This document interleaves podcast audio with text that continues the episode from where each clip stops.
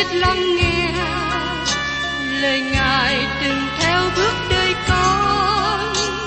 Xin cho con biết sẵn sàng chờ đợi và vẫn nghe theo chúa. Xin cho con biết sẵn sàng thực hành lời chúa đã truyền ban. Hân hoan chào mừng quý vị đón nghe chương trình Tìm hiểu Thánh Kinh. Đây là một chương trình học kinh thánh liên tục và hệ thống trong thời gian 5 năm. Chúng ta sẽ lần lượt khảo sát từ sáng thế ký cho đến khải huyền. Mục sư tiến sĩ McGee là người được Chúa dùng để sáng lập và thực hiện chương trình này. Ông tin rằng lời của Đức Chúa Trời có khả năng đáp ứng mọi nhu cầu cho tất cả mọi người trên thế giới, không phân biệt chủng tộc, văn hóa, trình độ tuổi tác hay phái tính. Ước mong quý vị theo dõi liên tục và giới thiệu cho thân nhân bạn hữu cùng đón nghe. Kính chào quý vị và các bạn. Trong chương trình tìm hiểu Thánh Kinh hôm nay, chúng ta tiếp tục trong sách Châm ngôn đoạn 11. Như chúng ta đã thấy đề cập trong các đoạn trước, chàng thanh niên trai trẻ giờ đây đã vào trường khôn ngoan, tức là trường của Đấng Christ. Ngài là giáo sư. Sự khôn ngoan phải đi ra ngoài đường để mời gọi học sinh vào. Giờ đây có một lớp học và đang dạy châm ngôn. Thưa các bạn, hình thể văn chương hầu hết trong châm ngôn là theo thể câu đôi, tức là từng hai câu đi với nhau. Có hai mệnh đề trong câu đôi này, thường là chúng quan hệ với nhau. Chúng ta gọi đó là thể tương đồng theo văn thơ Hebrew. Có ba thể thức câu đôi.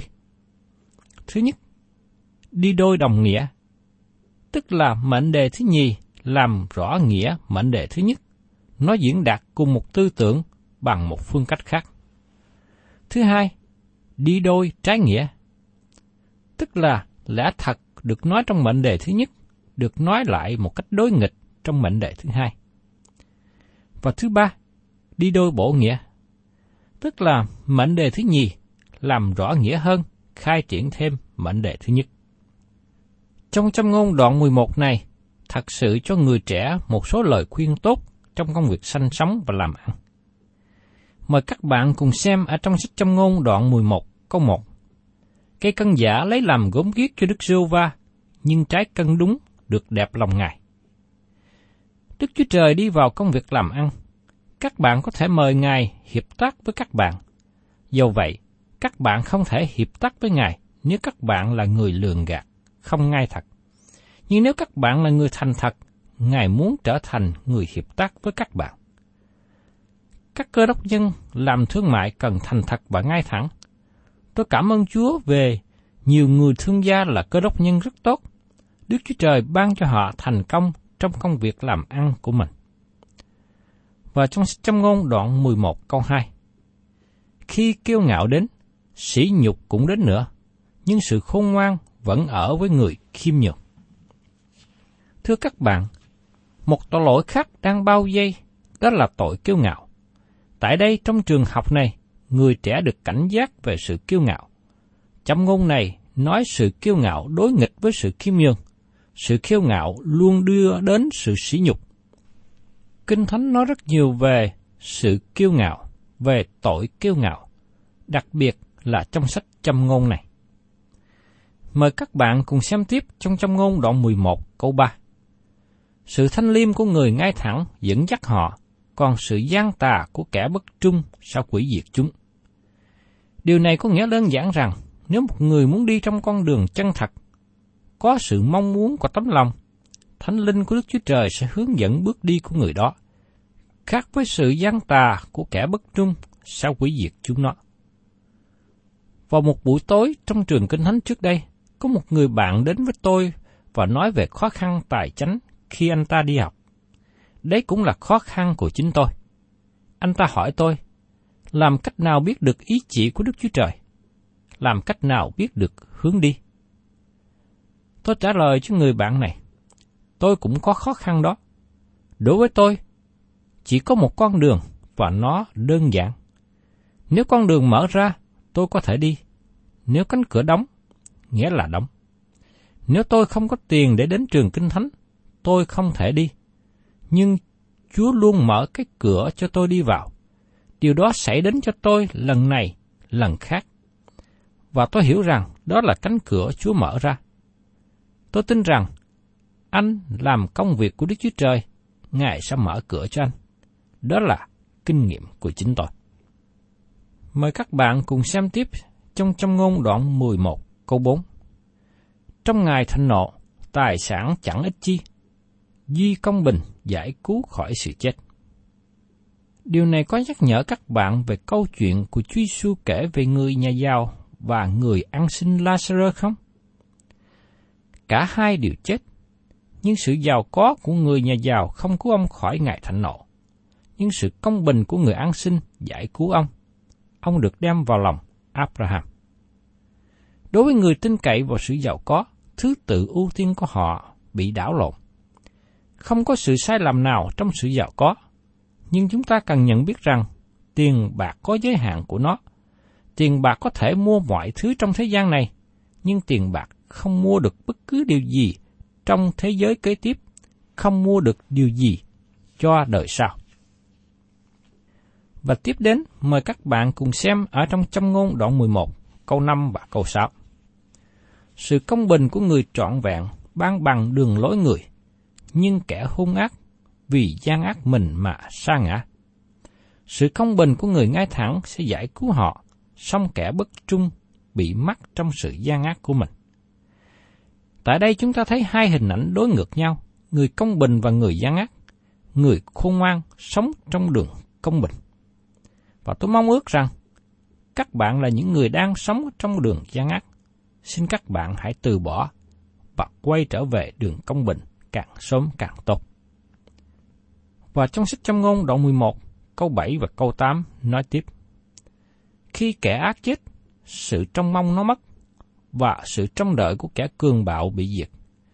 Người công bình được cứu khỏi quảng nạn, rồi kẻ hung ác xa vào đó thế cho người. Hai lời trong ngôn này nhắc chúng ta về ông Haman trong sách ECT. Ông bày mưu kế hại mặt đô chê, và sau đó ông bị vua giết. Còn mặt đôi chê được giải cứu khỏi sự khốn khó. Và trong trong ngôn đoạn 11, câu 9. Kẻ ác lấy lời nói mà làm tàn hại người lân cận mình, còn các người công bình nhờ tri thức mình được cứu khỏi. Kẻ ác nói trong câu trong ngôn này còn có nghĩa là kẻ giả hình. Kẻ giả hình trong tiếng Hy Lạp có nghĩa là trả lời lại. Người giả hình trả lời lại. Từ ngữ này được dùng cho những người đóng kịch. Khi người đóng kịch này ra một dấu hiệu, người kia trả lời lại. Một người giả hình về mặt tôn giáo tức là người đạo đức giả. Người ấy lấy môi miệng ca ngợi Chúa, nhưng không có thật lòng, người ấy chỉ đóng kịch mà thôi. Cả gia hình lấy lời nói làm tàn hại người lân cận mình. Người này giả vờ làm bạn, nhưng sau đó chĩa mũi dao vào lưng của bạn khi bạn nói ra những tội lỗi của đời sống hắn. Các bạn nghĩ ai là người trong Kinh Thánh liên hệ đến trường hợp này? Người này là vợ của Potiphar. Bà đã phao du Joseph. Bà đã dùng cáo trạng giả để chống nghịch với Joseph, che đậy tội lỗi của bà. Bà là người có tội, nhưng bà che đậy tội lỗi của bà bằng cách kết án Joseph. Có ai nghe lời hay là tin theo lời của một người nô lệ chống lại quan án của vua Pharaoh không? Joseph không có một cơ hội nào mở miệng để biện hộ cho chính ông. Đôi lúc chúng ta cũng thấy người giả hình trong hội thánh, họ nói những điều kinh khủng nhằm bảo vệ cho chính họ. Tôi sợ những người nói tốt trước mặt mục sư, nhưng sau lưng chỉ trích mục sư. Vì vậy, cần phải đề phòng con người hai mặt như vậy. Thời gian sẽ chỉ ra cách đóng kịch của họ, và lời châm ngôn này đề cập đến người giả hình. Và trong sách châm ngôn đoạn 11, câu 10 đến câu 11. Cả thành đều vui vẻ về sự may mắn của người công bình, nhưng khi kẻ ác bị hư mất, bèn có tiếng reo mừng. Người nhờ ngay thẳng, chúc phước cho, thành được cao trọng, song tại miệng kẻ tà ác, nó bị đánh đổ. Tôi đặt David và Saul bên cạnh mấy lời châm ngôn này. Khi David tên làm vua, thành Jerusalem trở nên thủ đô lớn và nổi tiếng. Nhưng khi vua Saul chết, không có người nào than khóc, thương tiếc ông ta. Và trong châm ngôn, đoạn 11, câu 12. Kẻ nào khinh dễ người lân cận mình, thiếu trí hiểu, nhưng người khôn sáng làm thinh. Tôi tin rằng David nêu lên một thí dụ cho lời châm ngôn này. Các bạn có nghĩ đời sống của David ảnh hưởng trên con trai Salomon của ông không? Mặc dù David phạm tội với mẹ của Salomon, bà Bathsheba, nhưng David có một đời sống tốt đẹp, ngoại trừ một tội này. Các bạn có nhớ David chạy khỏi thành Jerusalem khi Absalom phản nghịch chống lại vua cha? Bây giờ có Simei, người của gia đình vua Sauler đi bên cạnh rủa xả David.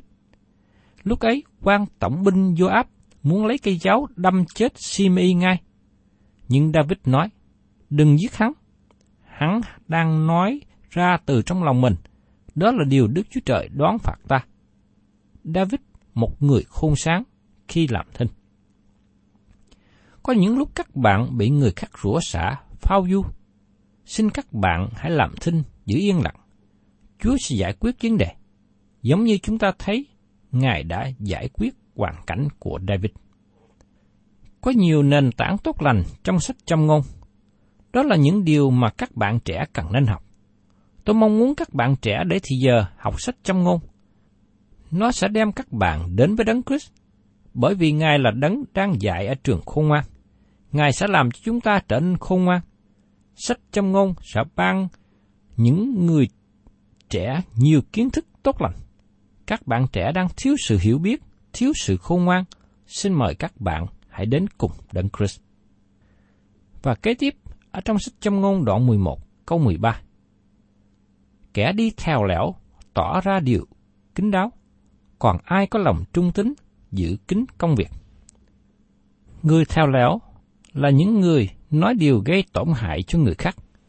Đôi lúc điều người ấy nói là sự thật, nhưng người ấy không nên nói cho người khác biết. Nếu anh em mình có phạm tội, người ấy nên đến gặp và nói trực tiếp cách riêng tư. Người ấy không được đi chạy rao báo chồng vòng cho mọi người khác. Và trong sách châm ngôn, đoạn 11 câu 14, dân sự xa ngã, tại không tránh trị, song nếu có nhiều mưu sĩ, bèn được yên ổn. Có bản kinh thánh khác diễn dịch câu này như sau. Lãnh đạo kém, nhân dân khốn khổ, mưu sĩ tài, làng nước an ninh. Dù các bạn có khôn ngoan đến đâu, các bạn vẫn cần lời khuyên tốt. Các bạn có nhớ Đức Chúa Trời ban cho Daniel lời khuyên tốt để nói với vua Nebuchadnezzar? Daniel đã giúp cho vị vua này rất nhiều. Daniel cũng là người cố vấn tốt và hữu ích cho vua series sau đó. Và trong sách châm ngôn đoạn 11 câu 15 Người nào bảo lãnh cho người ngoại, ắt bị hại, nhưng ai ghét cuộc bảo lãnh, bèn được bình an vô sự. Người nào bảo lãnh cho người ngoại sẽ học lấy kinh nghiệm đắt giá. Người đó sẽ học một bài học sai lầm lớn. Do vậy, có một đấng chịu chết cho người ngoại, người xa lạ. Các bạn có biết người đó là ai không? Xin mời các bạn lắng nghe sứ đồ Phaolô nói trong Corinto thứ nhì, đoạn 8 câu 9. Vì anh em biết ơn Đức Chúa Giêsu Christ chúng ta, Ngài là đấng vốn giàu, vì anh em tự làm nên nghèo, hầu cho bởi sự nghèo của Ngài, anh em được nên giàu. Ngài đã trả nợ cho các bạn và tôi. Ngài trả một án phạt rất nặng nề. Điều này được diễn tả trong lời tiên tri ở sách Thi Thiên 69 câu 4. Những kẻ ghen ghét tôi vô cớ nhiều hơn số tóc đầu tôi. Những kẻ thù nghịch tôi vô cớ, muốn hại tôi thật mạnh. Tôi phải bồi thường điều tôi không cướp giật. Và tiên tri Esai nói thêm, người bị hiếp đáp, nhưng khi chịu khốn khổ chẳng hề mở miệng, như chiên con bị bắt đến hàng làm thịt, như chiên câm ở trước mặt cả hất long người chẳng từng mở miệng. Trong sách Esai đoạn 53 câu 7 Chúa Giêsu trả xong án phạt của tội lỗi như lời ông Phaolô chép ở trong sách Roma đoạn 6 câu 23. Vì tiền công của tội lỗi là sự chết, nhưng sự ban cho của Đức Chúa Trời là sự sống đời đời trong Đức Chúa Giêsu Christ, Chúa chúng ta. Tiếp đến, xin mời các bạn cùng xem ở trong sách châm ngôn đoạn 11, câu 16. Người đàn bà có duyên được sự tôn trọng, còn người đàn ông hung bạo được tài sản. Lời châm ngôn này nhắc cho tôi về Ruther trong sách Ruther. Bà là người quá bùa, một phụ nữ nghèo, nhưng bà được sự tôn trọng. Bộ nói về Ruther. Ở trong sách Ruther đoạn 3, câu 11. Vậy bây giờ, hỏi con gái ta, chớ sợ chi, ta sẽ làm cho nàng mọi điều nàng sẽ nói, vì cả dân sự trong thành đều biết rằng nàng là một người đàn bà hiền đức. Bố làm chứng rằng cả thành Bethlehem biết Ruther, bà giữ được mối quan hệ tốt với người khác phái, bà giữ được sự kính trọng của những người xung quanh. Và trong sách châm ngôn đoạn 11, câu 17 đến 21. Người nhân từ làm lành cho linh hồn, còn cả hung bạo xui khổ cực cho thịt mình. Kẻ giữ ăn được công giá hư giả, xong ai gieo điều công bình, hưởng phần thưởng chắc chắn. Người nào vững lòng ở công bình được đến sự sống, còn kẻ săn theo ác gây sự chết cho mình. Kẻ có lòng gian tà lấy làm gốm ghiếc cho Đức giêsu Va, nhưng ai có tánh hạnh trọn vẹn được đẹp lòng Ngài. Quả thật, kẻ gian ác chẳng hề khỏi bị hình phạt, song dòng dõi người công bình sẽ được cứu khỏi. Tại đây chúng ta thấy sự đối nghịch giữa tội lỗi và sự công bình. Người gian dối và người gian ác sẽ bị đón phạt, không thể nào thoát được. Người nào tin nhận đấng Christ sẽ được sự công bình, bởi vì chúng ta sẽ thoát khỏi sự đoán phạt. Như lời của Chúa được chép trong sách Giăng, đoạn 5 câu 24. Chúa Giêsu nói, Quả thật, quả thật ta nói cùng các ngươi, ai nghe lời ta mà tin đấng đã sai ta thì được sự sống đời đời, và không đến sự phán xét, xong vượt khỏi sự chết mà đến sự sống. Và trong sách châm ngôn đoạn 11 câu 22 nói tiếp, Một người đàn bà mà thiếu dè dặt, khác nào một dòng vàng đeo nơi mũi heo. Các bạn có bao giờ thấy con heo đi bộ và đeo vòng vàng ở nơi lỗ mũi không? Tôi thấy nhiều người nữ như thế. Họ nhìn rất đẹp, nhưng không có dễ dặt.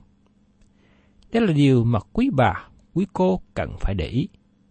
Chúng ta cần nên sự giữ gìn, sự dẻ dặt, đoan trang, để khi những người khác nhìn mình với sự tôn trọng.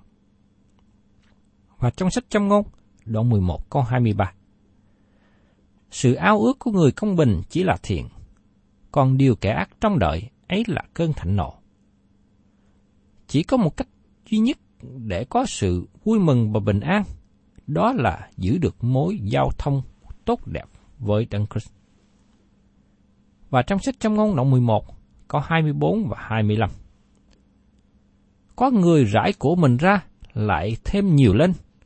Cũng có người khác chắc mót quá bực, nhưng chỉ được sự thiếu thốn. Lòng rộng rãi sẽ được no nê, còn ai nhường gội, chính người sẽ được nhường gội. Chúa Giêsu nói rằng, ai gieo nhiều sẽ gặt nhiều. Đây là một nền tảng quan trọng. Điều này áp dụng trong cách chúng ta đối xử với nhau và cách chúng ta dâng hiến cho công việc của Chúa. Nếu các bạn nào đang bị thiếu thốn, tôi xin kêu gọi các bạn hãy áp dụng thử nguyên tắc khôn ngoan này. Và trong sách trong ngôn đoạn 11 có 26. Kẻ nào cầm giữ lúa thóc bị dân sự rủa xả, xong sự chúc phước sẽ dán trên đầu người bán nó ra. Điều này nhắc nhở tôi về ông Joseph ở Ai Cập. Ông đã giữ lấy lúa gạo và thâu trữ trong bảy năm được mùa. Nhưng khi nạn đói đến, Joseph phân phát lúa gạo ra cho cả thế gian thời bấy giờ, trong đó có cha mẹ và các anh em của ông. Châm ngôn này cũng nhắc nhở tôi về Na Banh, vì nó thích ứng cho Na Banh. Ông là người nắm giữ lúa gạo cho chính mình. Ông là một người ngu dại và đê tiện. Nhưng ông có một người vợ đẹp và khôn ngoan, tên là Abigail. Trong suốt những năm David chạy trốn khỏi sự săn đuổi của vua Saul, David giúp gìn giữ, bảo vệ chiên và ngũ cốc của Naban. Khi David và những người lính theo ông bị đói, David sai những người của mình đến gặp Naban để xin giúp đỡ lương thực. Naban khước từ giúp đỡ và còn sỉ nhục người của David gợi đến. David tức giận trước hành động cao kiệt của Naban. Ông kéo quân đến dự định tiêu diệt tài sản của Naban. Nhưng ngay lúc đó, bà vợ Abigail nghe tin và đi đến đón David, xin lỗi và làm quà. Điều này được kỹ thuật ở trong sách Samuel thứ nhất, đoạn 25. Thưa các bạn, tôi tin rằng câu châm ngôn này cũng có sự ứng dụng thuộc linh. Thức ăn là lời của Đức Chúa Trời. Có rất nhiều mục sư đang giữ thức ăn đó cho chính mình. Họ giảng nhiều đề tài liên hệ đến chính trị xã hội, thay vì giảng lời của Đức Chúa Trời. Cầu xin Chúa tha thứ cho quý vị nào làm như thế, và xin quý vị hãy chuyên tâm phân phát lời Chúa cho con cái Ngài đang cần đến. Nhiều người xung quanh đang đói khát lời của Đức Chúa Trời. Xin chúng ta đừng giữ lấy riêng cho chính mình. Và trong sách châm ngôn, đoạn 11 có 27. Ai tìm cầu sự thiện, tìm kiếm ăn điển, nhưng ai tìm cầu điều ác, tất ác sẽ xảy đến cho nó. Phaolô cũng dạy điều tương tự như vậy ở trong sách Galati đoạn 6 câu 7. Chớ hề dối mình, Đức Chúa Trời không chịu khinh dễ đâu, vì ai gieo giống chi lại gặt giống ấy. Và trong sách trong ngôn đoạn 11 câu 28. Kẻ nào tin cậy nơi của cải mình sẽ bị siêu ngã, còn người công bình được xanh tươi như lá cây. Chúa Giêsu cũng nói một ẩn dụ căn cứ vào thực tế của đời sống. Ở trong sách Luca đoạn 12, câu 13 đến 21. Ngài nói về một người xây nhiều kho chứa lúa gạo, ông đập bỏ cái nhỏ và xây cái khác lớn hơn. Không có điều gì sai khi có nhiều kho chứa lúa gạo. Nhưng Chúa Giêsu nói với ông ta là một người ngu dại, bởi vì ông ta chỉ lo xây dựng nhiều nhà kho lớn dưới đất này, nhưng không lo xây dựng cho sự sống đời đời của đời sau. Đó là một nguy hiểm của sự giàu có vì không ai có thể dùng tiền để mua vé vào thiên đàng. Và trong sách trong ngôn đoạn 11, câu 30 đến 31 kết thúc như sau. Kết quả của người công bình giống như cây sự sống, người khôn ngoan có tài được linh hồn người ta. Kia, người công bình được báo đáp nơi thế thượng, phương chi kẻ hung ác và kẻ có tội. Có người đặt vấn đề làm sao để gây dựng con cái mình trở nên người tốt. Theo tâm lý học nói rằng, cần có một gia đình ấm cúng. Nhưng điều đó chưa đủ. Chúng ta cần có một gia đình kính sợ Đức Chúa Trời, đi trong đường lối công bình của Ngài. Người đi theo đường công bình có ảnh hưởng tốt trong gia đình của mình, nhưng cũng là một ngọn đèn sáng để làm chứng cho nhiều người xung quanh về Đức Chúa Trời. Còn ai đi trong con đường ác không thể nào tránh được sự đón phạt. Tôi mong ước các bạn là những người khôn ngoan, chọn con đường tốt cho mình. Thân chào tạm biệt quý thính giả và xin hẹn tái ngộ cùng quý vị trong chương trình tìm hiểu Thánh Kinh kỳ sau. Chúng ta sẽ tiếp tục đến sách Châm ngôn đoạn 12.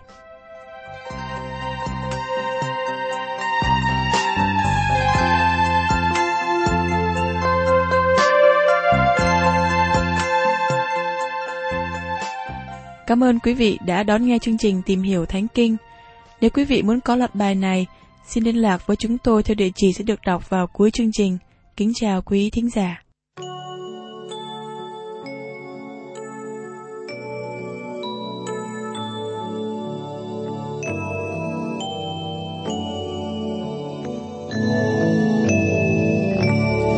lạy cha chi thánh chúa trên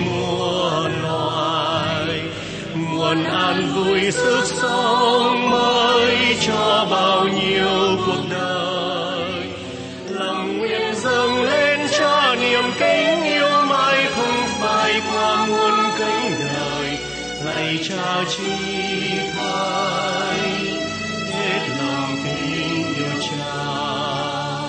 Lạy cha yêu thương, suối thiêng nhân từ được làm con chúa thánh quý hơn vinh hoa phàm trần. Lòng nguyện dâng lên cha niềm kính yêu mãi không phải qua muôn cánh đời lạy cha quý lên hết lòng kính yêu cha.